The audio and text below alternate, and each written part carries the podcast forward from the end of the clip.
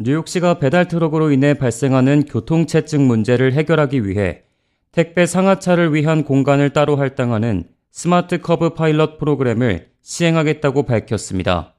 교통국에 따르면 뉴욕시에서는 약 85%의 시민이 온라인으로 물건을 주문하고 있으며 20% 이상은 일주일에 8번까지 온라인으로 물건을 구매하는 것으로 집계됐습니다. 교통국의 이다니스 로드리게스 국장은 이러한 시의 특성을 인지하고 이에 맞게 시 전역의 도로를 재설계해야 할 때라고 말했습니다. 뉴욕시가 시행하게 될 smart curb 파일럿 프로그램은 72 Street부터 86 Street까지, 브로드웨이부터 센트럴 파크까지 먼저 시범 운영됩니다.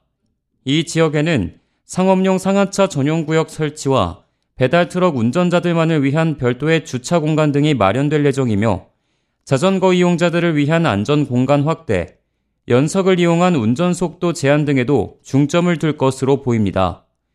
이 같은 조치가 시행되는 이유는 보행자와 자전거 이용자들을 위한 것이기도 하다고 로드리게스 국장은 덧붙였습니다. 공공장소가 차량을 소유한 사람들만의 것이 아니라는 설명입니다.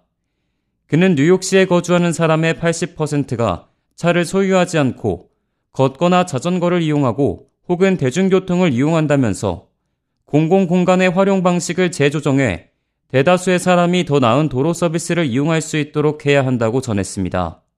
교통국은 앞으로 몇 달 동안 지역사회 이사회를 통해 또 공청회를 통해 의견을 수렴할 예정입니다.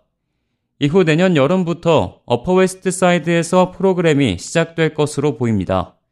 한편 어퍼웨스트 사이드는 다양한 상업 및 주거 용도가 있는 밀집 지역 중 하나로 이 지역의 주차 문제는 오랜 시간 개선이 필요하다는 지적이 잇따랐습니다.